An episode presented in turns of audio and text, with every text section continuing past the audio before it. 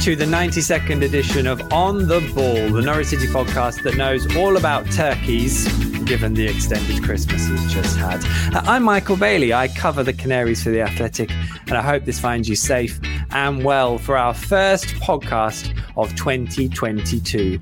On the way, addictive viewing, one rash we're happy to see return, and how long do we give the bubble? We will work through all that and more with our guests this fine 2022 evening. They are Norwich number one chief at NCFC Numbers, also known as our very own Steve Sanders.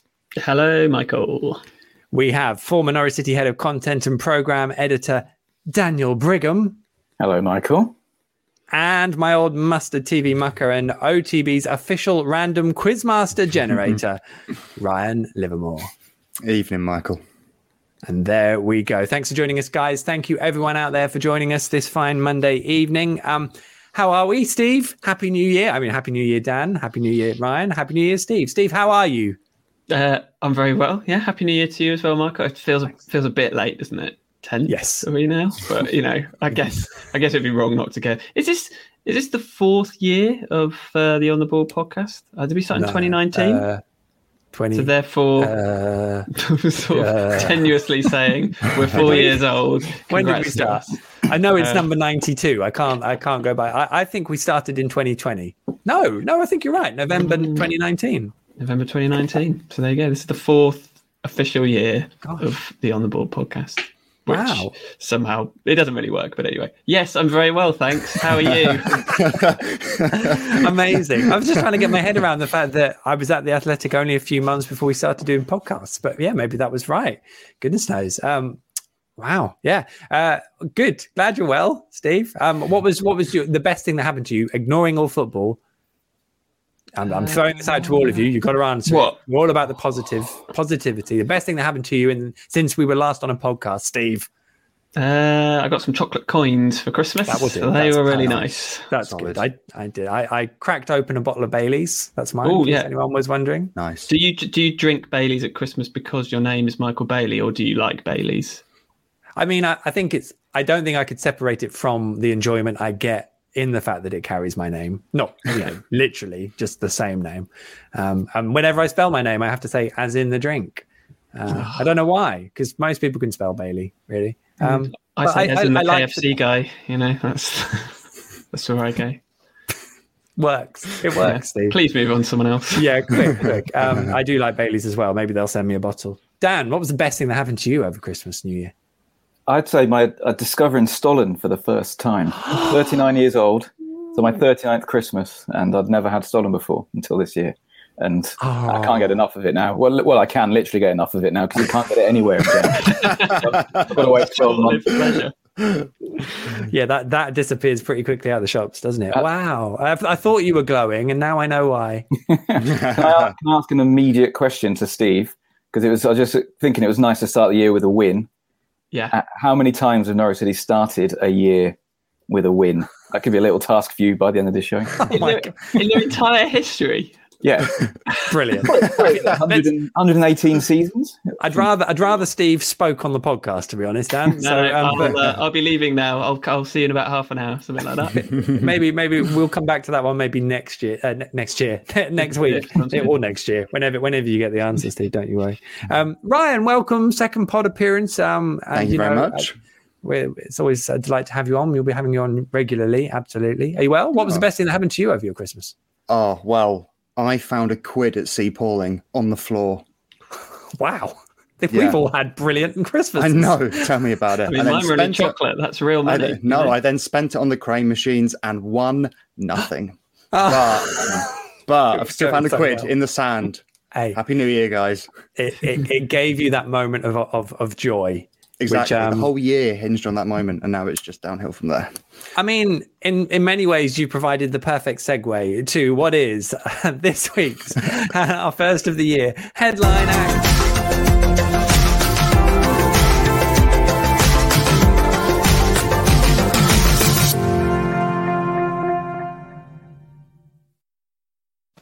Yes, in the words of Ryan, uh, the early highlight of the year, and it's all downhill from here. Norwich City won in the FA Cup at Charlton on, on Saturday. I, I, mean, we are wrapping up quite a lot of football here because um, we haven't been on since Norwich lost um, at home to Aston Villa when they looked particularly off colour.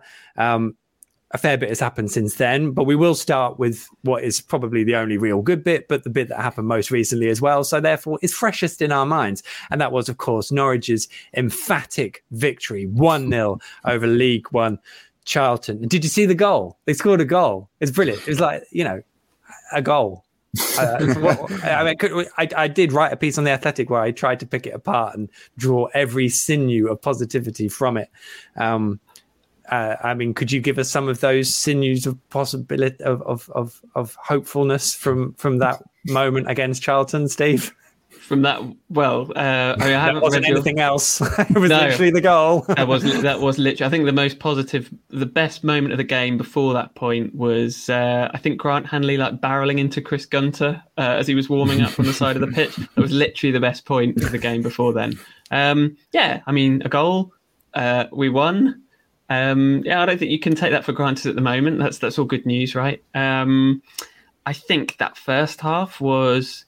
I mean, I haven't seen every game this season, so like I didn't see the Palace game when we were three 0 down um, at half time, but I, I, can't remember a worse first half than that for quite a while. Maybe we've been spoiled on Farkball, but um, that I mean, it was that first forty five was it was I suppose it was all the more disappointing because there was a number of players there who you kind of thought here's their opportunity. This is what they you know they can show that they're capable of uh, particularly in mind that well we're probably going to be in the championship next season. Um, but there was just nothing. And then I suppose to spin a positive out of it um, within maybe 10 minutes of coming on I think it took a little while in the second half as well but the three players that came on at half time uh, Williams and particularly Rashica and Pukki um, made an instant impact. Well, no, they didn't because I just said it took 10 minutes, but they made an impact. Um, and it was, you know, it was kind of night and day from the rest that played. Um, and I suppose that kind that does give a little bit of hope for the rest of the season in that you you look at those two, Rashica, Pukki, um, and think, well, maybe if they can add somebody else to that front three, you've maybe got a three there that could be an attacking force for the rest of the season. That's that's kind of as much as I've got to cling on to. Um, but a win is a win, and I don't think I don't think we should overlook the fact that they did get over the line because a lot of other Premier League teams didn't over the weekend. So I, I mean. Newcastle did Norwich a right turn, didn't they? Let's be honest. and and here's to you, Wes Hoolahan and, and Cambridge United. Um, and you've preempted my question, Steve, which was actually going to be how I, I, was trying, and I said this in my video um, uh, after the game. How how I can't remember the last time Norwich were that bad in the first half and, and when it would be. Because I mean, this was against League One opposition, so you're ruling out a lot of teams just given by the fact that they were playing mediocre third tier opposition. So you're either picking out a cup performance or you Colchester. know 2009 2009 10 um yeah, well, I mean, they yeah, it was it was goalless at halftime, so so there was that. I mean, the, the, goal being scored as well. I'm not sure who the defender was, but the one on the line did do a good turn of, of sort of falling over just as Milot Rashica was about to hit it, which which probably helped uh, as well. I mean, Dan is. I, I feel that with Milot Rashica, he now has his first goal, uh, so that's good. It was from a few yards and beat the defender. Uh, he had his first assist before that, which was a corner, um, but there was some influence he was imparting on the team before he got injured. And in those sort of four weeks that he's been missing, he's become uh, the world beater that is the difference between survival and relegation. so where's where's the reality there? Because I mean, it was nice to see someone be able to sort of support Teemu Pukki in an actual counter attack for starters. Yeah, well, yeah, players often get better in their absence, don't they? But I think it's true that he was probably our best attacking threat for the month before he got injured. Um, I think he sort of took a little while to get used to uh, Premier League football. Um, but you can say he definitely had. He sort of come, he goes inside, comes, goes outside as well. He's got a decent shot on him. He's prepared to take shots as well. Uh, he looks pretty intelligent. He's got a turn of pace, and he, he's hard to knock off the ball as well. So yeah, I mean, it was clear when Rashica and Pukki came on that they were the really the only two players on that pitch that were making Charlton look like a League One side. No, no one else that first half made Charlton look like a League One side. I mean, I suppose Hanley had a relatively decent game coming back from injury as well. But in an attacking side, you couldn't uh, you couldn't tell the difference between the two teams. But Pukki and Rashica really kind of showed showed their class when they came on. Um, and another sort of uh, positive to take from it was that it was nice to celebrate a goal without worrying that VAR would overturn it. Um, not that that's happened to us very often this season, the opportunity for that to happen. And also the coverage that I was watching didn't have any commentary on, so I didn't have to spend 90 minutes listening to two people rightly slag off our performance. But I, I do think, though, after um, kicking off the year with a win, players coming back from injury, our two biggest attacking threats playing well in the sort of 30 minutes they had means we can probably just about take and take a positive away from uh, from that game going into the rest of the season. Thank goodness, I'll take that. Um, I, the, the thing it did strike me, Ryan, was that you know without Teemu and, and Mila on the pitch, uh, it it was pretty pretty pretty awful um, across the team. and uh, it, uh, should there be a sort of a, a, deeper worry about what what the, the shape of the squad is kind of in long term, really, in terms of the quality that was on show, or is it you know are they still getting up to speed because they've been out and they've been a lot on, and you know everyone had had Christmas. um, Maybe that's just us. No, no, good, good question. Um, I, I don't think that the preparation the last two or three weeks has obviously helped with COVID and the like, and you have got a lot of players who are getting back up to speed.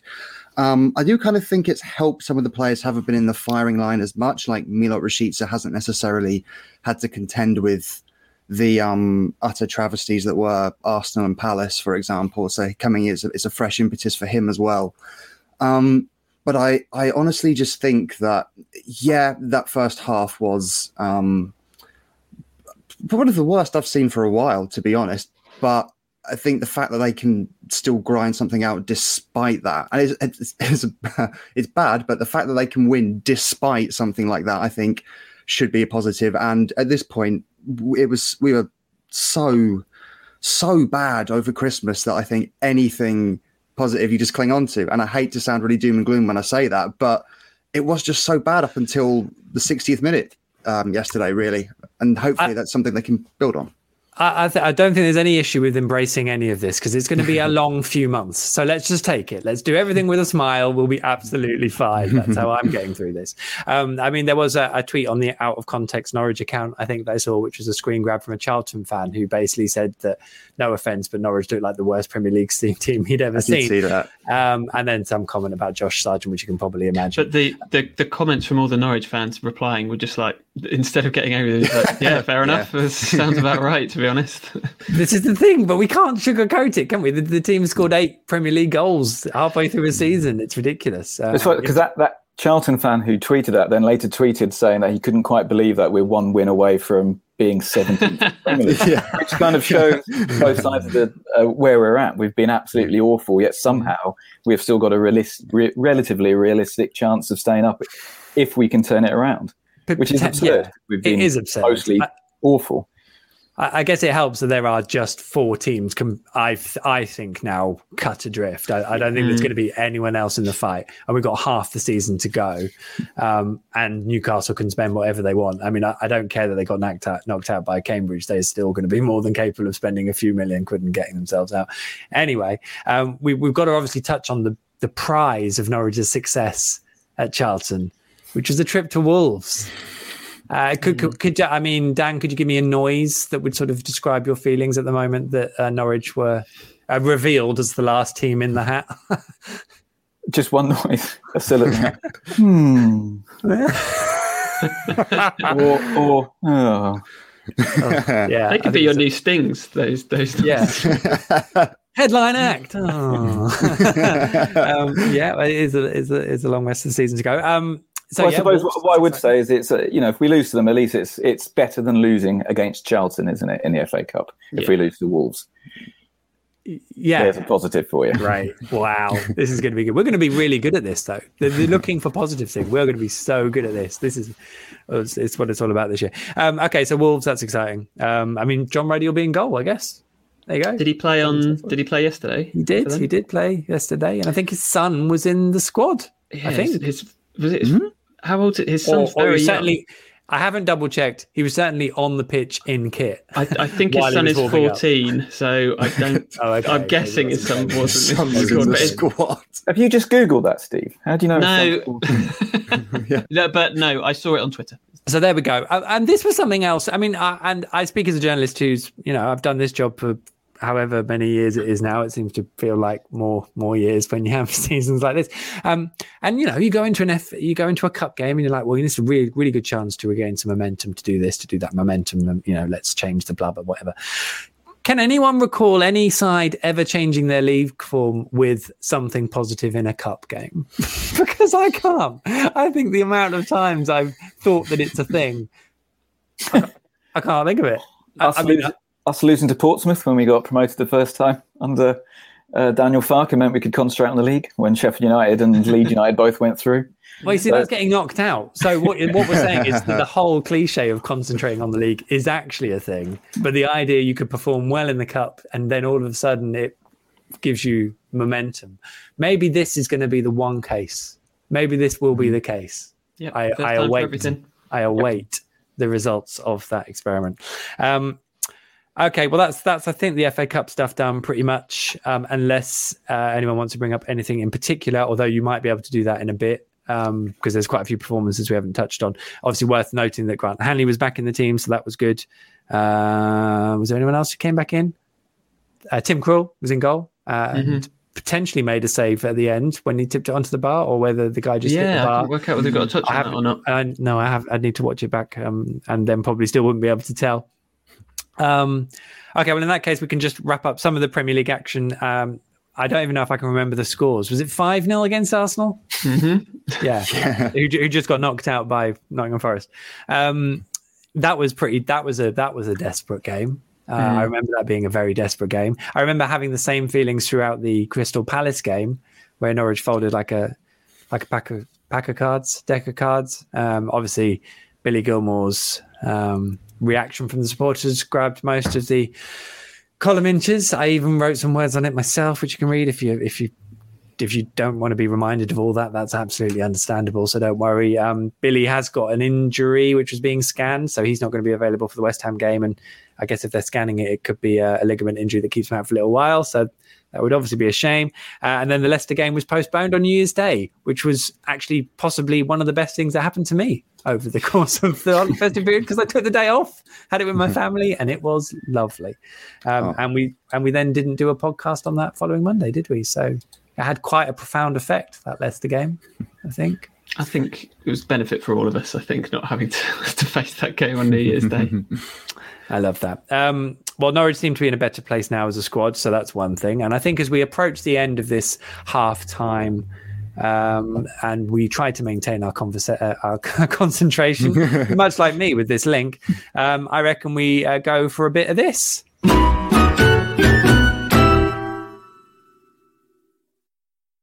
That's right. It's pick that one out where our podders each get a window to bring up an issue that they're struggling to let go of.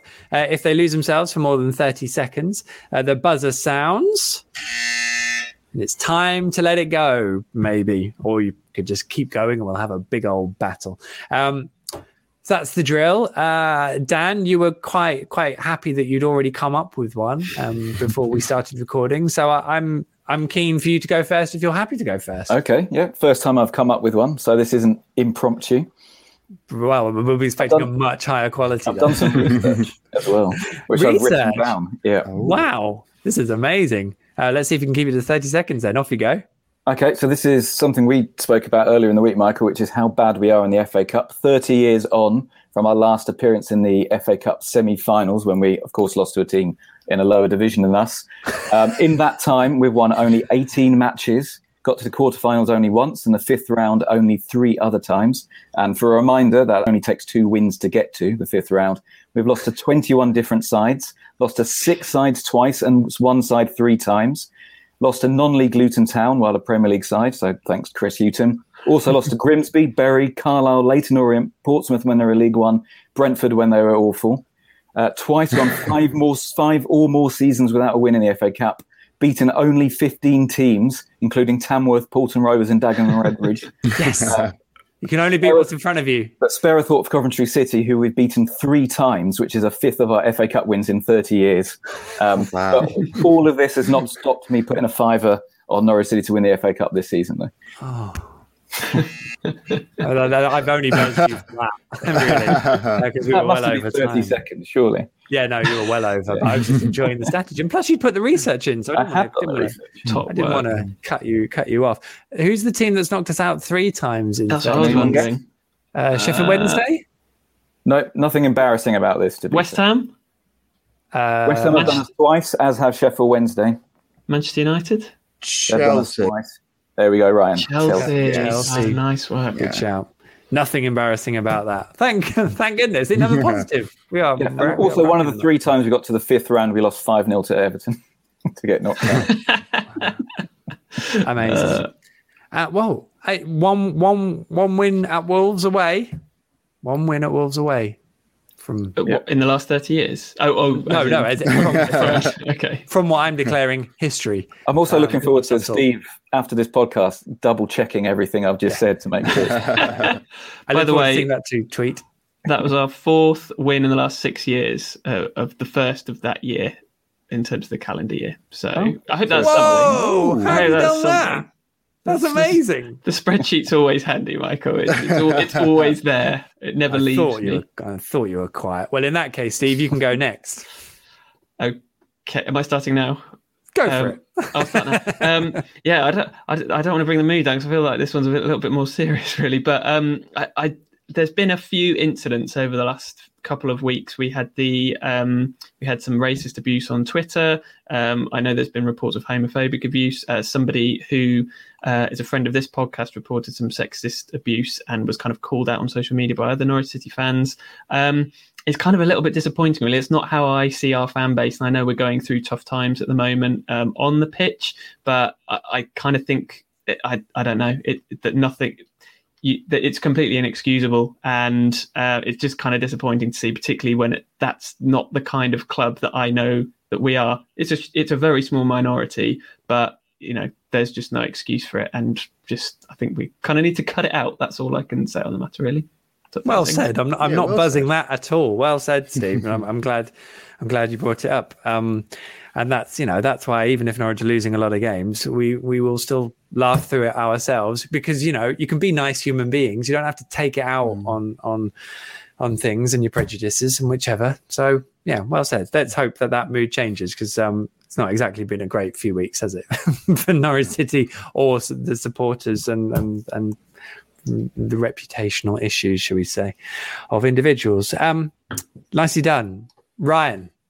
I don't know how I follow that to be honest, but I'll give it. I'll give it a go. My point is nowhere near as uh, profound as as Steve's. That's fine. it means I can buzz you, so that's great. When, when you're ready, yeah. go for Good, it. good. So I'm not a fan of this attitude of oh, it's only Charlton because throughout the years, how many times have we been that team who we've got a big draw at home and we've t- pushed that team all the way? Like I think of Chelsea a few years ago and going back over the years where we have been that team who have really put the sword to the the bigger team, as it were, and how many times have, have the big teams come unstuck in those situations? And given the utter dross of the last few weeks, I think showing that resilience against a team who I think thought we were there for the taking um, is a I think is a more positive than negative thing for sure. Even if it I love only it. Charlton.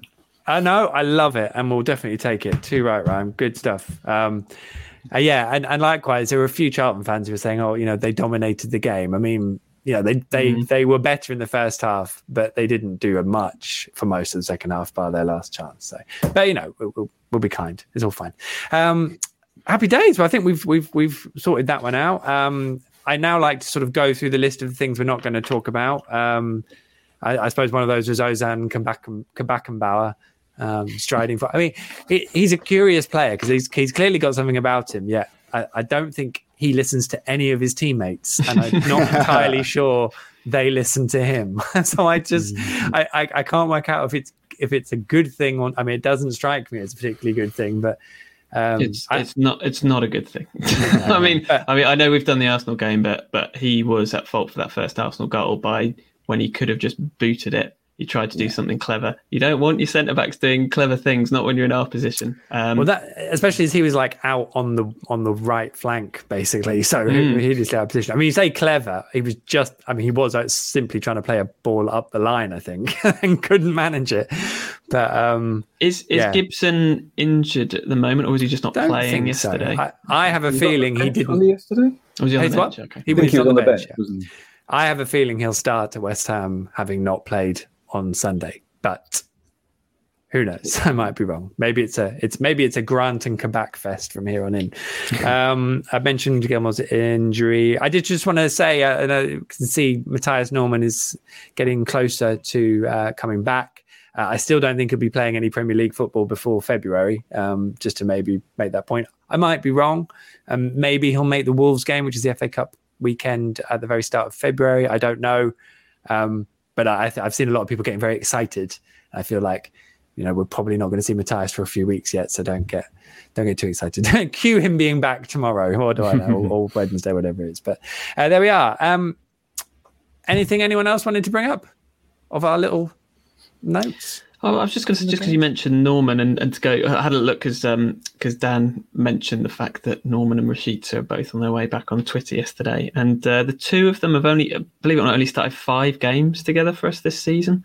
And even in this dreadful, dreadful season, we've still we've won two, drawn one, and lost two, which doesn't sound amazing, but when you consider we've lost basically every game this season, you wonder if you can get those two on the pitch together, albeit you know very different positions and what have you. But they are our two outstanding signings from the summer. So again, maybe I'm just clinging on to positives, but in fact, well, wonder if if if we can, then uh, we might start stringing some results together. Seven points from five games. That is a that is a survival record. that ratio will keep us up. Uh, uh, providing you don't, you know, lose your first eight games or ten games or whatever it was. Um, I mean, I, I did think, and I really like Jacob Sorensen as a player, but I, I, I do rather feel like um, we keep seeing when he plays in midfield why he's not playing in midfield. But mm. um, um, can can I bring up a comment as you've mentioned that Michael mm. from Simon Copperwheat? Oh yeah, uh, at eight ten uh, towards the top. Uh, ha- Happy New Year, Michael, Steve, et al. How are you all? Bearing in mind that Lungi Sorensen has a lack of pace in midfield, what would you think about swapping him positionally with Ozan Kabak? Wow. I mean, if, if Norwich are already relegated, uh, I think we should definitely do that because that will be entertaining. yeah. Um, I, I, I, I, I can, I, I think, I think, um, I think Jacob would. I still think he works well as a centre back, and especially on like the right of a three. Or um, although I don't know, I, I feel like I'd want to see him. He's in the box defending a bit more to maybe judge. But in a three, I think he can definitely do that. I, um, but I, am not sure about him as a midfielder for that kind of reason, especially at Premier League level. And yeah. I thought that he looked a little bit short of it at championship level. I, I thought he looked better in, at left back, which probably was not what he would want to hear. But that was just my view. What do you reckon, Dan? Well, c- central midfield is, tends to be where Kabak gives the ball away anyway, isn't it? Well, after he's started on his runs 10 yards into it and he's dispossessed. So maybe if we start him in central midfield, at least we'll be losing the ball a little bit higher up the pitch. He's a great carrier of the football until until the end. But there we go. I mean, he seems to be always trying to replicate Jonny Howson's goal against Man City every time he plays. you, you would, seen it. Maybe one day he will. We've all tried to do that at the park. where where would you play Ozan back, Ryan?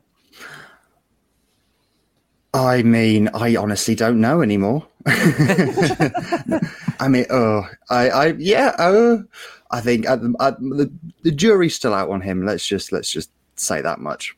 Bless him. Um, right, in that case, I reckon we're we're nicely secure for a halftime sting. So let's uh, let's dip in for a bit of that.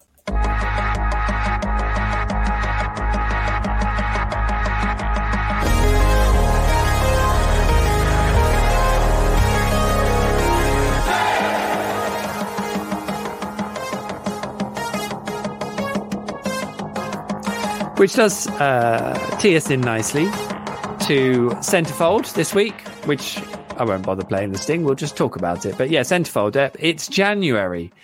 Um, which I hopefully hasn't escaped all of you, which of course means Happy New Year, but it but it also means transfer business. One of my favourite times of the year, apart from all the time when there's no transfer business. Um, very exciting. I mean, uh, for for Norwich, it is what it is, which is kind of um, generally ignored in the past, if we're if we're, if we're honest. Um, and when they've tried to do business in January, it hasn't tended to do anything of particular note.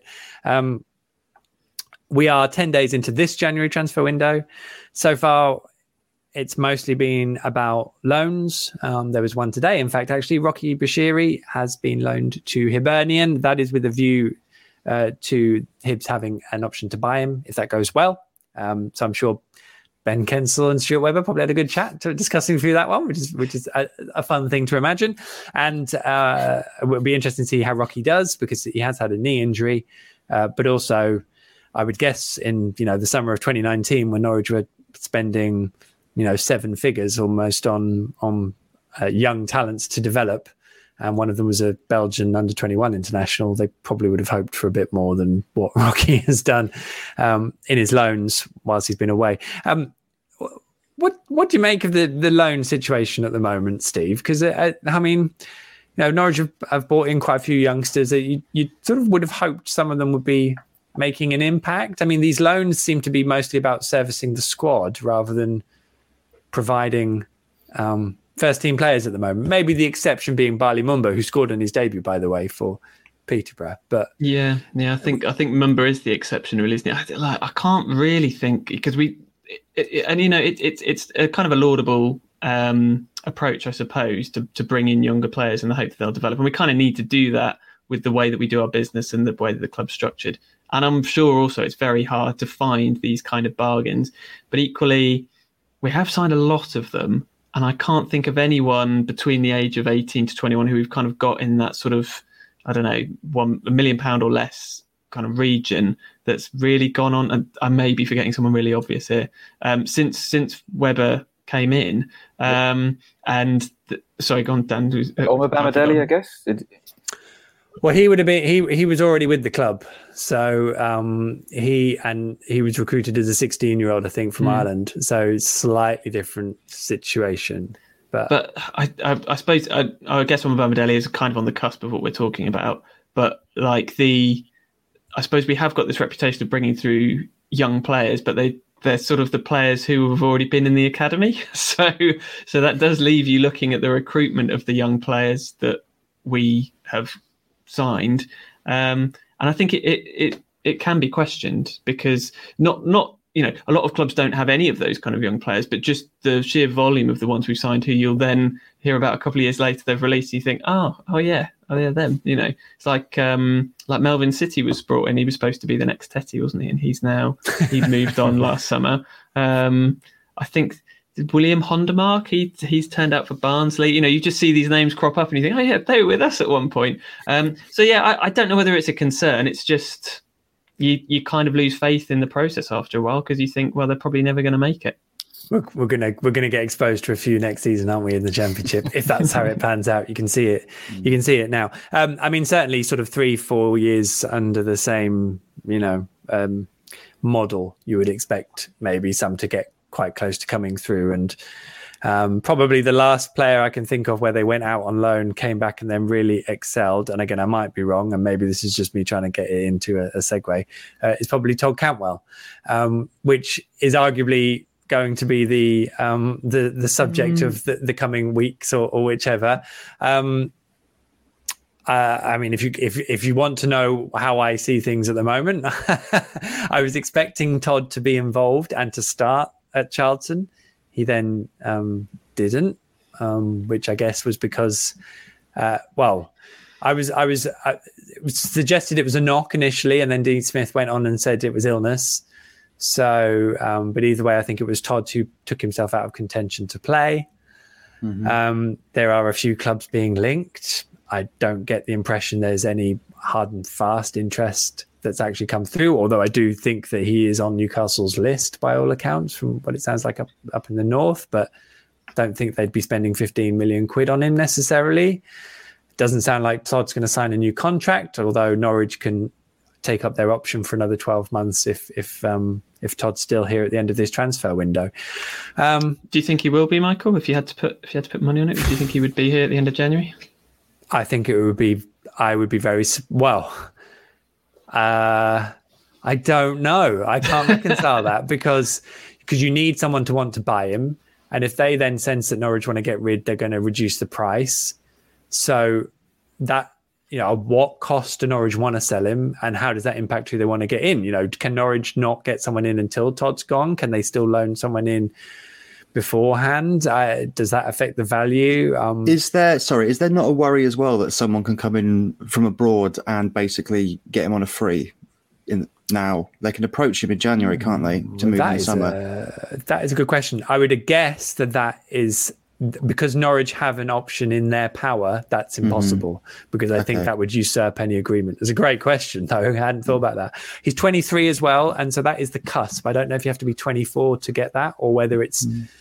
23 at the time, but 24 that year. I, d- I, I don't know. Um, and okay. thankfully, I don't need to know because I think the option will, will usurp it. Yeah. But that, that is a good question. And obviously, if Norwich do, you know, they might have to reconcile the fact they might lose him for for no fee, which has been suggested to me in the last, hmm. I think even at the start of last season that, you know, you look at Todd and the services provided rather than necessarily the fee he goes for at the end, which I think is almost a justification of what might happen rather than a, a good scenario for to play out, given Norwich like to get their money in. But I mean, it does strike me, Dan, as um, well, I mean, just so far removed from what it was supposed to be. You know, Todd was supposed to be filling the hole left by Emi, and was supposed to be this player that had really kicked on from from yeah, from, the, uh, from the Championship and the Premier League seasons before. There was a moment at the start, just before kickoff of the Villa game, where Emi and Todd had quite a sort of touching embrace just before uh, the ref blew his whistle to start, and it was, and it just at the time it occurred to me sort of how far, how poles apart their careers have gone. I mean, you know, Emi's a better player. He's uh, more he's more gifted player, but, but Emi's kind of playing under Steven Gerrard at a team that are buying, you know, Coutinho or bringing him on, on loan, and Todd's barely getting into the side bottom of the Premier League, who've won two games all season, and. Oh. And it's quite sad. I mean, I don't. I'm not necessarily. I don't think he's ever a sort of top he's ever going to be a top 10 Premier League player, but he should absolutely be doing a job for us. So, and I just kind of, and I'm saying this based on nothing, obviously, you know, I've heard or anything, but I just hope he's okay because he's, he kind of looks like a bit of a shadow of the guy he was in the Championship last season. Against Villa, he looked sort of haunted. He, he looked timid. He looked like the crowd are really getting to him. Um, and that's not the kind of confident player we came to expect to see last season. So I just, you know, I just hope he's okay. I, I, I actually think that's a really good point and something I'm I'm really conscious of. And something I have you know you speak to people about all sorts of various things. It's one of the things I've been asking because it's as you say it looks like he's had the whole weight of the world in his shoulders. And I mean you know footballers aren't aren't well, this is a hard conversation to have because you end up sounding like you're speculating. So I don't I'm not going to speculate because I don't know. It's just a genuine for concern for a human being. Anything any human being goes through high profile people go through the same things. They're not immune mm. to it. They're, it doesn't matter what your situation is, what you earn, how much you love what you do. Anyone can come up with, with and, and suffer anything. That was almost the, um, in in quite a desperate situation with the coronavirus pandemic. It was a remarkable situation for the fact that everyone had to go through it, regardless of what they were doing. Well, unless you're in the government, obviously. But so you know, it's uh, yeah, I think that there's there's plenty there um, that you know is is private and and it yeah. must be very difficult anyway as a high profile person. Um, I have to say, I mean, it strikes me just getting back to a purely football setting on it. Um, I don't know how many clubs there are, uh, Steve, that, that would have the money to tempt Norwich, I, I, guess, and, and be maybe willing to spend it, spend it, which I guess is why to me Newcastle's interest feels quite important. I, I, don't necessarily see Leeds or Villa I mean, Villa are just loaning in yeah. Coutinho. They're not going to come along and buy Todd Cantwell. I mean, these are teams that have been linked, but not necessarily where there's serious interest anyway. Um, whereas Newcastle, you know, what the hell, hey? What's money? Yeah, well, we, we know Newcastle have definitely got enough money. Um, I think, I suppose there is the potential there with Cantwell. I mean, it's not exaggerating to say that we were sort of quoting, what, 25, 30 million for him in the summer? 100%. I mean, that's probably fair. So, um, you think back to that time and think, God, we, we couldn't have afforded to lose him then. And obviously, what's followed has been a huge disappointment um, for a myriad of reasons, as we've already mentioned. So, yeah, I mean, I think the the other way of looking at it is is going, well, here's a guy who last time was in the Premier League, uh, did really well in a side that didn't. So there, there, there is latent potential there, and there's still plenty of time to exploit that. Um, but yeah, I, I, I kind of I see where you're coming from, especially with the contract situation. Like, could probably get him for less in in a year's time potentially. So I don't know. It depends how low we're prepared to go to accept it. Because I would assume that any incomings that we would have or that we'd spend any, any kind of money on in January would be reliant on Todd going. So it's it's how desperate are we to to get that money in, uh, and what kind of money would we accept for Todd in order to have some funds to spend. Who comes in? Who comes in? Uh, so, um, I mean, I'm I'm going by complete speculation here. This is in, this is me shedding any authority you think I have. I have no authority in this situation. I um, but if you you know if he if if Todd went to Newcastle, I saw obviously some people have suggested, oh well, Jacob Murphy can come back, um, which would be beautifully sentimental, or you know Dwight Gayle get get him in. And I, I, my immediate thought was, oh Dwight Gayle, he always scores goals. Norwich don't score any goals. That would be great. And then I was thinking, yeah, but would anyone give him any chances to um, to score any goals? And then that made me think, what do Norwich actually need? So say you know Todd goes, what do they need to score more goals at this level? And I appreciate none of us are qualified to answer this question. Well, are you asking, looking for an answer? yeah, go on. it's what we've it's what we've needed for the last well this year and the last year we're in the Premier League, and you know this may sound a stretch for scoring more goals, but it's a proper defensive midfielder that allows us to control yeah. a match better and therefore control the game a little bit better, control the possession, play higher up the pitch, and create more chances. We've, we just simply don't have a defensive midfielder. We, obviously, we pursued Philip Billing, so we knew we wanted one. We pursued him quite hard by all reports. I'm still not sure is well, no, but like we were looking for that midfielder. Yeah. But carry on. Mathias Normann isn't a defensive midfielder. No. he could be an excellent box to box. And the thing with a defensive midfielder, he would immediately free Normann up to be a box to box. It'd free Gilmour to play further up or Rupp to play further up as he should do. Probably free up Lees-Melou to get on the ball a bit more as well. It would immediately transform our midfield and then therefore our creativity. And it's a bit of a scandal that we've not brought in. I know we brought we brought in Amadou and that wasn't a success the last season under Farke in the Premier League as well. Um, what we really need is the Alex Tettey that Hughton brought in in um, 2012-13, who was an excellent defensive midfielder and allowed um, and would and if that kind of player in the current Norwich City team would allow them, I think, to be a bit more creative. Mm-hmm. Okay, uh, uh, to be to be devil's advocate though, and, and then and, we could also bring in about three more wingers as well, and a couple. well, what what I was gonna I was gonna leave it to Steve or, or Ryan. I mean, that would still leave, say, uh, and I wouldn't want to pick on anyone in particular, but you know, certain forwards having to be the ones to take the chances.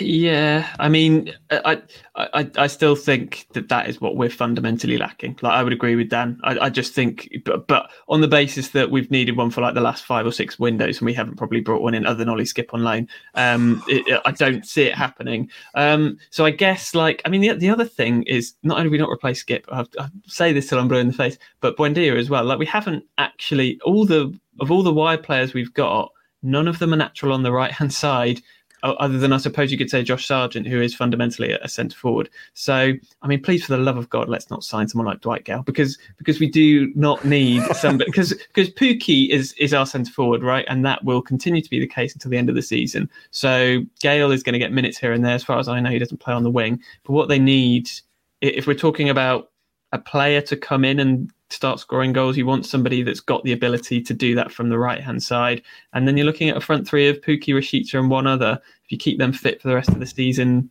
maybe they could do something. But obviously, do I have the faith that, that we're going to recruit the right sort of player? Um, not entirely, but they must be out there. They must be. It must I, be uh, out there somewhere. I was going to uh, completely agree with that point from Steve as well, because I think the recruitment in the summer was based around this sort of variation of 4 3 3 that Daniel Farke was going to play. And that in itself just didn't work out. and the recruitment was based around get, basically getting two players of each each position for that um, that setup, and someone needs to come in who's going to completely shake up that right hand side and, and again offer something in the, in the middle as well because that things look pretty um, pretty impotent going through there basically as well. I think that's the word. um, well, uh, you know, it's exciting that we still have 30, no, 20, don't depress yourself, Michael, uh, 20 more days of the January transfer window to play out. Lots can happen between now and then. Um, and rest assured, we will be commenting on all of it. And if I find anything out, I'll let you know because that's my job. Um, so that's all good. Um, anyone worried about what other teams do during this window? No. No. No. Um, yes, no. I'll, I'll yes. be devil's advocate. Yes, only because I think I think there's only so many quality players you can buy if you have Newcastle's money and not see some reward from that. I, I would say it's probably more Watford's ability to buy because at least their squad is better than Newcastle's already. If they add a bit of extra quality to it, then they could disappear into the distance, leaving us with Newcastle and Burnley. That's my one worry. Oh, what a chance! I just don't think Newcastle can attract the kind. Well, I mean, Trippier is obviously an excellent player, but I don't think they're going to attract too many of that caliber. Which is why Cantwell feels like a good fit. Someone who could probably, they could probably buy, who they will know will be relatively happy in the Championship next season. That's what the kind of player they need at the moment, isn't it? And that's quite hard to find. Sounds real like, quality for. Sounds like the kind of players we've got. No, I'm not going to say it. Um, uh, by by the way, I mean Teemu Pukki is. Uh, is out of contract in the summer. Everyone seems to be totally relaxed about that situation. Um, oh, I didn't say that. Counts. I'm not relaxed. I think I think I think there might be an option, um, but yeah, um, oh. I think there might be an option. That's made me really sad. Maybe uh, I, I, now feel like I should uh, I should double check that, which I'm just going to do now, uh, which you, you, can't tell. While you're, while you're checking, I was just thinking, if, uh, outside yes, of Norwich have an op, Norwich have an option. Norwich have an option. Um, so I mean, I mean, let's let's be honest. Norwich have done a lot of daft things recently, but I think um, not extending Teemu Pukki's contract would be would be right up there, wouldn't it? Um, so there we go. Right, moving on then swiftly, shall we, to um, our last section, which of course is always this. This is almost fantasy football. Yeah, it's time to look ahead and paint the picture of what to expect over the coming seven days from Norwich City. They head to West Ham on Wednesday evening for that rearranged game from the 18th of December or whenever it was, when um, Norwich's COVID and injury and illness issues all accumulated. Um, and then it's Everton at home on Saturday. Now, uh, I mean, West Ham are a really good side, although David Moyes, I think, is complaining about having a midweek game at the moment, so he's not best pleased. So that's good, I suppose. But uh, that's going to be pretty, particularly tricky. Um, Everton, though, I think Norwich kind of owe Everton one, and Everton are rubbish. So maybe Norwich can do something in that one. How are we? How, how, how confident are we feeling, Ryan? Are you? It's you know, what do you reckon? Just the four points, maybe? Yeah, just the. Do you, do you know what I? I I think now I think now is the best time to play Everton. I really, really do, and I'm I actually think three points for the next two games. I think Wednesday's going to be a bit yeah, I'm for kind of fearing the worst for Wednesday, but Saturday, I'm yeah, why not? Why not? Eh? Why not? I, am I'm I'm hoping we're in full on um, complacency mode here now, Steve. You know, like West Ham, Norwich rocking up at West Ham. You know, they are going to be expecting well, a not to concede a goal, and b probably to score two or three. So you know, you never know. Get a quick goal ahead, hang in there for ninety minutes, job hmm. done. Mm. Simple. I made it sound so easy. I feel like I feel like you could just could we just like clip that and use that for every single one of the of this section for the rest of the season. You never know; they might be complacent. They think they'll win by two or three. Let's turn up there ninety minutes. Lovely jubbly. Uh, I can't see any way that we can. Steve, I've got to do this for nineteen more games. well, that's right because two of them we've got two of them next week, so that's that's two True. down already. True. Um, I think yeah, I I can't I just can't see it on Wednesday. West Ham are really good. They're they're good. They're good from set pieces. They're physical. They're the kind of team that we don't like playing. I do think Saturday is the one. Um, you know, we felt that way about Villa, and it didn't go our way. I'm, I'm sure that we will be better in the next two games performance wise than we have been over recent weeks just yes. because players are back the covid thing's not an issue i would stick Rashica and Pukki straight in you know i think they looked far sharper than anyone else, as I've already said. So I think they've got to start with getting the semblance of the first eleven back. So I mean, I think I think we can turn in a good display on Wednesday, and it probably still wouldn't be enough. So I almost think let's not worry too much about that one. But Saturday feels big. Um, midfield is actually a big issue when you think about it now. Normann's out. Gilmour's probably going to be out. Lukas Rupp has had a, I think, a setback with his hamstring. So there's not many midfielders. I mean, there's me sort of questioning Jacob Sorensen earlier, but it might literally have to be him, Dan, and Kenny McLean and Pierre, and I don't think there's anyone else, is there? Uh, mm, no, there's usually someone we forget in midfield, isn't there? Especially, yeah. Oh, Um, Ozan Kabak. and I'm one of the few people who, who seems to think that Rook should probably get in our starting eleven when everyone. No. I, I would. Yeah, yeah. No, I He's been would. good. Rook. Um, but what I would say, I suppose, is with players coming back outside of midfield positions, this feels quite a big couple of weeks for Dean Smith. Not just obviously because we need to get as many points as possible, but we'll find out whether the it was a manager's bouncer start or whether um, or whether he actually had changed and improved the way we play. Because those games against Southampton, Wolves, and Man United, we were excellent. We were we were good in them. We obviously lost to Man United. Should have beaten Wolves comfortably. Um, but they looked like we had a plan. We were playing higher up the pitch. We looked like the players looked like they knew they, what they were doing, which they certainly didn't in the um, end days of Daniel Farke.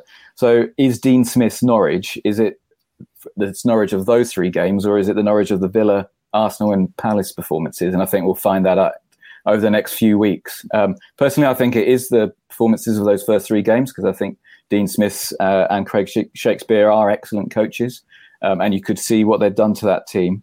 Um, and maybe you know it's it's a bit unfortunate that we've got very few midfielders that are fit, but I do think once we've got a few players back and um, we'll start to see that maybe you know we do just have that little bit of chance to to put a run together. See, listen to that positivity bubbling up, bubbling up. Um, well, Just uh, uh, Michael, just just a quick one on Everton as well. I noticed that last week they signed Nathan Patterson, the right back from Rangers, and it just made me think that's one that I've kind of been earmarking for Max for a couple of years, thinking, oh, you know, Coleman's getting on, they could probably do someone. It just felt like another door closing for him in terms of his Premier League aspirations, and I don't know whether to feel happy or sad about that because as much as I'd like to keep him, I sort of feel like he he deserves better than the yo-yoing. Um, but anyway, that's just a, an observation, really. Yeah, that's a really good point, actually. And um, I wonder, I wonder how, I wonder how other Premier League teams feel about Norwich's young players, because you you look at what Jamal's done. It's not really much since leaving, but he is re- regular for Northern Ireland, but he's not regular for Newcastle. Uh, I mean, they'll know all about Ben Godfrey, I suppose, I, and he, he sort of seems to be starting, but not in his not at centre back um, from what I can tell, but I've not really been looking into it. Um, and obviously, then with Todd, and yeah, that was an interesting one because I was expecting Max's name to be out there a bit more so far this window, and it hasn't really been linked anywhere yet, has it? So And I guess the fact that Bali Mumba's been loaned out probably means that he's he's going nowhere, which is certainly good news for the rest of the season. Um, and just as you mentioned Ben Godfrey, uh, quick shout out to Gary Field in the comments who said that he was loaned out to Shrewsbury, had a very successful loan, eight forty five, um, and great came shout. back, uh, and also and certainly made the breakthrough the following season. And also, I know this was before the Farke years, but he was somebody that we bought. Uh, cheap from York, wasn't it? As He was indeed as an eighteen-year-old. As an eighteen-year-old, Yes, him. Um, that's right. That's a great shout. Um, eh, they exactly did. I mean, the curious thing, I suppose, is that he went out and as a and did incredibly well as a defensive midfielder, and then he was turned into a centre back where he hadn't really played much. Jacob um, Sorensen. But but that is exactly yeah, exactly. Yeah, I'm not having that conversation with Ben uh, Godfrey anymore. So um, that is a good shout, Gary. Well done. We, we we always forget one, which is probably should be our podcast mantra from here on in. Um, right. And is there any more um, questions that we had in the comments? Should we have a quick look about whether there was um, anything in there? Let's have a let's have a uh, a look. He says. Um, um, I haven't read this one. Ian, Bar- Ian Barron. Hello, Ian. Darlington fan. We made bankrupt in 2011. We formed in 2012 to manage four leagues. We're currently a fan owned national. num- Well, I mean, that sounds pretty good. So that's good. They, Good. Have they still got the amazingly big stadium? Uh, I think they may have. Yeah. I don't know. Um, You can use that when you start to be a Darlington podcast. Well, yeah, That, um, that same chap Ian says also said Diego Costa to Norwich as well because he's a free agent now, isn't he? there he is. Now that I would love. But you know Would what it's like. You you see it pop up. I think he's going to go to another Brazilian side, but you know you see these things pop up, and you're like, could he do a job? Which is just a nice nice thought to be to have, isn't it? Adam, um, West Ham will be a total embarrassment. Everton, I'll go with a nil nil. That is exactly the kind of stuff we need on here. That's brilliant, Adam. Um, James Kidd, uh, I think Josh Sargent is not good enough for this league. Now, the problem there, James, is you haven't stipulated which league. Um, Oh, uh, I so, feel I do feel bad for him, man. I really, really do. Like he gets a lot of grief, and I know he's not been great, but it's, how is that going to help? Let's be honest. Like you, I think it's possible to acknowledge someone's been not that great, and also try and not kick them while they're down. Really, you know? Yeah. Yeah. And also, you know, blame the recruitment, not the player. Yeah. Yeah. I feel like we were so close to getting through a whole pod without without some Josh Sargent battering, but uh, Well- didn't quite get there. Jake Williams says, Are we going to talk about Ipswich losing 2 0 to Barrow? Because that did happen, I think, probably since we were last on. So um, thank you, Jake. We now have. Uh, I don't want to throw any stones, though, because, you know, before you know it, we'll be hosting them at Carrow Road next season. Um, uh, so, um, and um, there we, I think we're probably done for all the comments, which is great. Lots, lots of mentions of Ricky Van Wolfswinkel. I can't remember why. This is the sort of thing you lose track of what it was. But Gary Allen says Ricky Van Wolfswinkel could have been good if he hadn't been here under Chris Hughton. Did okay after he left. Not not at Norwich, but uh, on on that suitably um, reminiscent note, I think we're probably done for this week's podcast, um, which is the 92nd edition of uh, the of the pod and the beginning of 2022 for real. Um, and that is it. I, I mean, I want to start this link again because I've sort of gone in halfway through it. So I'm going to say that is it for the 92nd edition and the beginning of 2022 for real here on On the Ball, the Norwich City podcast that rarely refuses a sticky toffee pudding. I think you'll agree me doing the link to get that line in was entirely worth it. Uh, if you're yet to do so, make sure you subscribe via your podcast player of choice. The pod is available free for everyone on your usual player, and we are now streaming the recording of the podcast live in video form on my social media channels. Just search for it. I think you'll know how to search for it by now. Uh, ratings and reviews, whenever prompted, are always hugely appreciated. Uh, and if you want to get in touch with any questions or topic proposals, please do. Just sting me a direct message on Twitter. The handle is at Michael J. Bailey. A big thank you to our guests this evening. Steve, thank you so much. Lovely to be back. Thank you, Michael. It's lovely to be back. Yes, you're right. Hurrah. Dan, thank you. Happy New Year. Thanks, Michael. Happy New Year. Top class work. Ryan, top class work too. Thank you for joining us. Thank you very much, mate. Uh, we'll be back next week for a fresh bout of Canaries Capers in another On the Ball Norwich City podcast. I do realize I shouldn't laugh as I say that. Uh, until then, never mind the danger.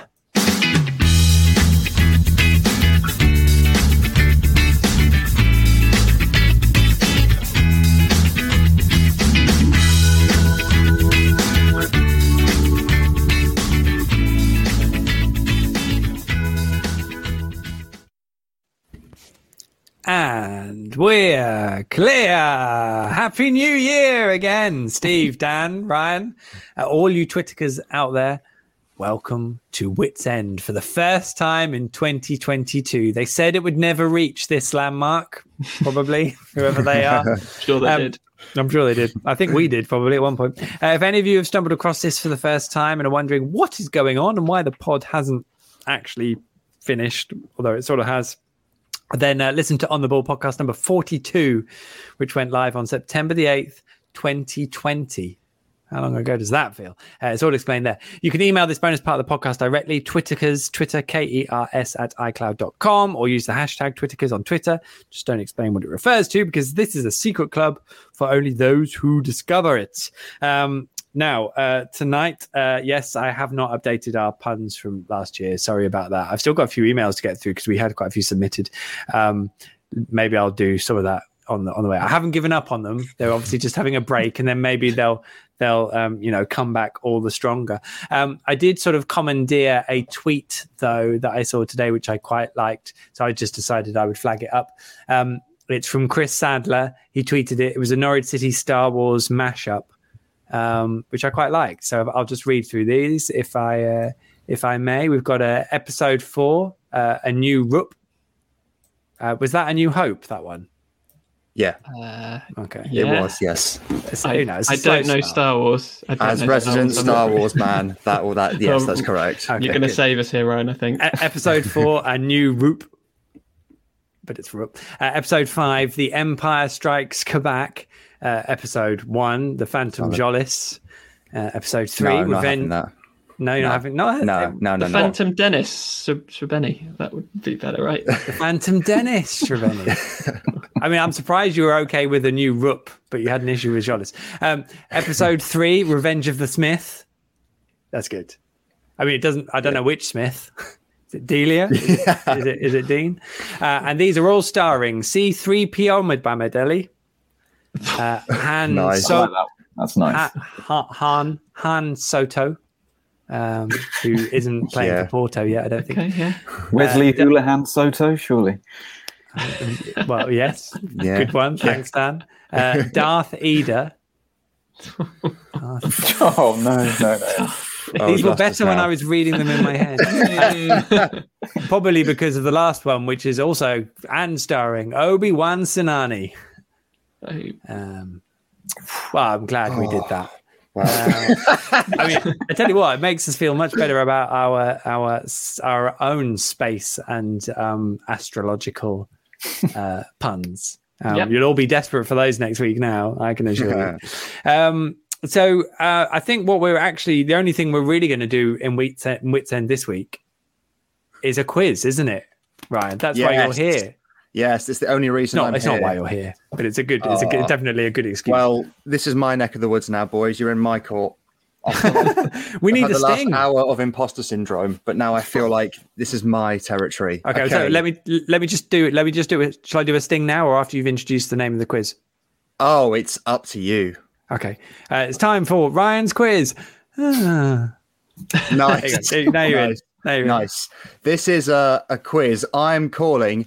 Is he a footballer? Is he?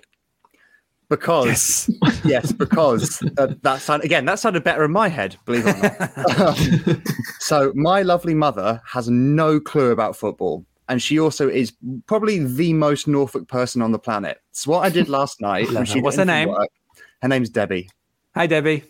Uh, she's not She's watching. not watching. but I showed her all 20 pictures of all 25 squad players, and I just said, Mum, describe these players. oh gosh. And okay. you have to guess which player she's describing. oh, nice. Nice. I like this. I like this. Okay. Let's hope this doesn't get us in trouble. Um, no, no, I've, I've, I've, oh, uh, yes, it won't. It won't. I promise you, it won't. It um, won't. fantastic. For her Uh, so, We just um, have a and- reminder how it went for me last time we did this when I couldn't name. Oh, yeah. Don't worry. Norwich City no midfielders time in 10 constraint this time. yeah. And Ian Peters, obviously the Norwich legend. um, and what, what I was going to say is, if if anyone still watching uh, wants to join in, then comment um, suggested answers because you might like, get there before we do. it's entirely Yes. possible. Fantastic. Okay, are we ready? I'm going to try and read them like my mum would as well. So, all right, here we go. Nice, easy one to start. Nice, easy one to start. Okay. I think you look like someone out of a group. Not take that. Like um Boyzone. Todd Cantwell. Yeah, it's got to be Todd, right? Are we locking in Todd? Lock in Todd. Yeah, easy Yeah. one to start with, boys. Good. It's Todd Cantwell. Do you reckon he'd rather be in Boyzone or take that, Todd Cantwell? Um, NSYNC, I would have had. E17? Yeah. No, he's not an E17. I was No thinking way. One Direction, but no, no. Oh, that's uh, I think it'd just be Bieber. I don't think he'd want the group. yeah. Ooh, True. good shout. Going solo. Okay, next next one. This is I can't believe gold. I'm doing this. This one. is gold. Is comb over? That's all right. Is he hiding something? Has he got a bald patch? Oh, Ooh. okay. So going full Comb comb over. In Krul? I, I, I, I wonder if He's got that's a comb over. well. Hmm. Kieran Dowell? Yeah, that was what I was Oh, thinking, yes, because of how yeah. his hair is. Oh, Yeah. we're looking in KD. Yeah. Yep. It was Brandon Williams. Oh, Yeah. really? Oh yeah. Yeah. Come on, Debbie. It's like that. Oh, It's a, a fringe rather than a comb over, maybe. Yeah, I know, but hey, listen, I, it's, just, it's just what she said. I'm just don't Hey. shoot the messenger, man. This is brilliant. Okay, so uh, Right. um, I've got uh, jo- more, Josh don't guessed worry. Jonny Howson, but uh, I'm not sure which one it was for. But there, I'm just making it up. Okay, no, again, easy one for this one. Ooh, I wouldn't shave my head if I was him. I think it'd look nicer with hair. Could do with a comb over. Pukki? Yeah, Yeah. come on, that's the only he's the only ball guy in the squad, man. Yeah. Yeah, good shout, boys. Good shout. He could Good do with a comb over, but but Williams looks like he's hiding something with his. I don't know whether Debbie's a fan or not of the Listen, comb I hate the game, not Debbie, Steve. This is please. true. Oh no, we love Debbie. Thanks for, for going there. effort. A- Adam got that one right, by the way. Nice. Um, Thank you, Adam, Jeff- for playing along. Jeff Lindell said Normann, which I'm guessing was for the boy band one. Yes. Yeah, he's not a makes comb over boy, sense. but he's not a comb over band. boy. No, no, He's 17. He could be in definitely. And, and to be honest, good shout, especially with his Yeah. highlights. Totally, totally. So this next one is my favourite. He looks nice and sweet, a bit like a chipmunk. Actually, he looks a bit worried. Well, I tell you who looks worried all of the time, and that's Max Aaron. I was going to say Max. Yeah. Oh, I, I don't I- think you'll get this one, but no, please lock your guesses in. So we're going for Max Aarons. Uh, well, it's not. I can tell from the the. Yes, I've given that away. That much for sure. But um, uh, He looks who like a would look like a chip? I What mean- does a chipmunk look like? Big Why teeth. big cheeks. Who's got big cheeks? I mean, Poeta looks sort of sad all of the time, but it doesn't really look like a chipmunk. So, uh, Uh, jo- Josh has just come in with Jar Jar Jilks, which I'm guessing is a Star Wars pun. But you know, we could throw him into the mix. Great work, Josh. This is good. I'm loving the interactive element of this. Um, um, I- you, might, uh, you might have to give us it. I can't. Ah, Billy Gilmour. Billy Gilmour. Yeah, Billy Gilmour. You will be surprised. It was Tim Krul. Oh my god.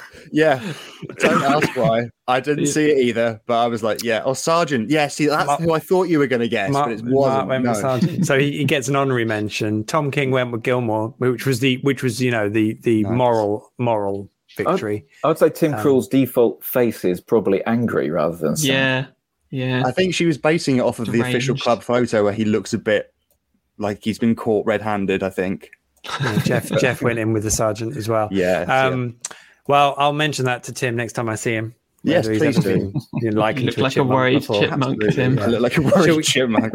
Um, I'm conscious that we can come and back and do this a, a second round. Yes. So Can we should we do, one, more? Let's do one more. Okay, let me Brilliant. let me pick, let me pick a good one. Okay, here we go, everyone. One more. Right, here we go. Ooh, he was in the Peaky Blinders. He looked a bit like one of them dwarves from Lord of the Rings. Very stern. I love, I love the thinking there's a crossover between Lord of the Rings and Peaky Blinders. So that's the one more time Uh, when Michael's got his head in his hands. Ooh, he was in the Peaky Blinders. He looked a bit like one of them dwarves from Lord of the Rings. Very stern. Right. Uh, do the dwarves have beards? I, I'm not sure it's a conversation we should be having. um, Dwarves are generally Dwarves, bearded. yeah, dwarves have beards, right? Um, who looks stern? So it's a dwarf wearing a flat cap. yeah, Tzolis is a shout because he's got you He's know got a square. that sort of square head with Yeah. with very short hair. Hanley. Uh, Hanley's got a square head. Ooh, Hanley's got a yeah. I feel like we're just, head. we're Oh, just that might be a good defaming all the players. and the? They're beard not and the listening. beard. Yeah, we probably yeah. So uh, here we go. Look, we've got um, Tom King's gone Kenny McLean. Ooh, Uh, Josh has gone Hanley. ooh. Stephen's gone Hanley. So they're the ones who've come in. So we, we've got a, You'll be probably a bit of a bit of Hanley momentum there. I'd say Dowell is the most Peaky Blinders, but hasn't got many dwarf elements to his face. Who would be Peaky Blind Peaky Blinderish? I can't. Uh, uh, I mean, you're Pierre very much on the right Les. Malou. Pierre Lees-Melou. He's got a beard. Um, I think we've said everyone now. Haven't we? yeah, I That's with can't. everyone. Well, you'll be surprised Jess to learn. Hanley as well. So I think the public are going Hanley. You'll be surprised to learn the answer was Tim Krul again. No, it was Grant Hanley. It was Grant. Ah. Hanley. Where Where does the Peaky Blinders come in? Just Yeah, please- I, I, don't, I don't know. I want Like, some look in written- his eye. I want some written written workings behind these. Yeah, can Well, we can we get Debbie on next week to Yeah. justify? I'll do it live. Uh, Tom King, Tom King threw in a late Rashica, Rashica, did it, did it, and uh, Josh with a Williams. Um, so I think we all agree we all won. We all won the Yes, quiz. it's all about Ryan, thank you so no much. Very big Yeah, round no, of applause, thanks, Ryan. Thank you very much. Debbie. Thank you. Doing a great Thank work you. for the, No, uh, listen, that's what I do, boys. um, and um, we'll have either a continuation of that one or another quiz the next time you're on, Ryan, because you know it's just too Yeah. much fun. Why not, eh? Why not?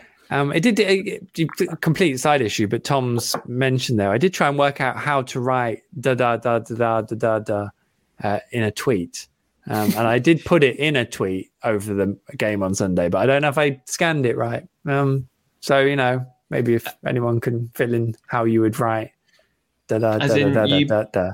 You posted it or you put it Yeah. and thought better of it. No, I did post it. I did post Um, it. Um, just left it there, and then I was like, "Will anyone know what that means?" Because I might have just gone a bit doolally.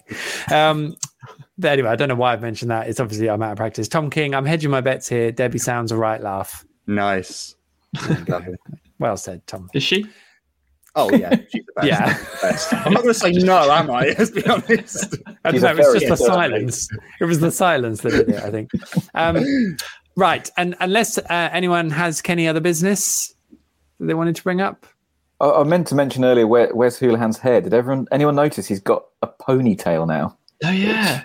Well, and all the all the clamour around, rightly around Cambridge beating Newcastle, I, I was quite sad to see that Wes has gone down that route.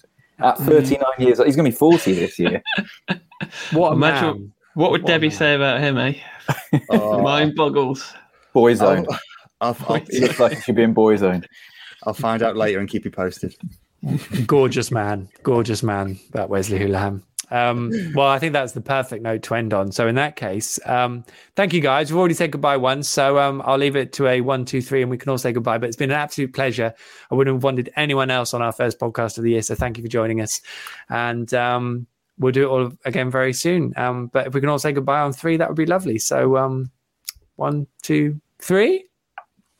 Bye. Bye. There we go. And then I can just do that and then mute them all. And we are done. Um, remember, if you want to get in touch with Wits End, you can do that by sending in a tweet with the hashtag Twitterkers or you can email us twitterkers at icloud.com. But until next time and until next week, that's a wrap.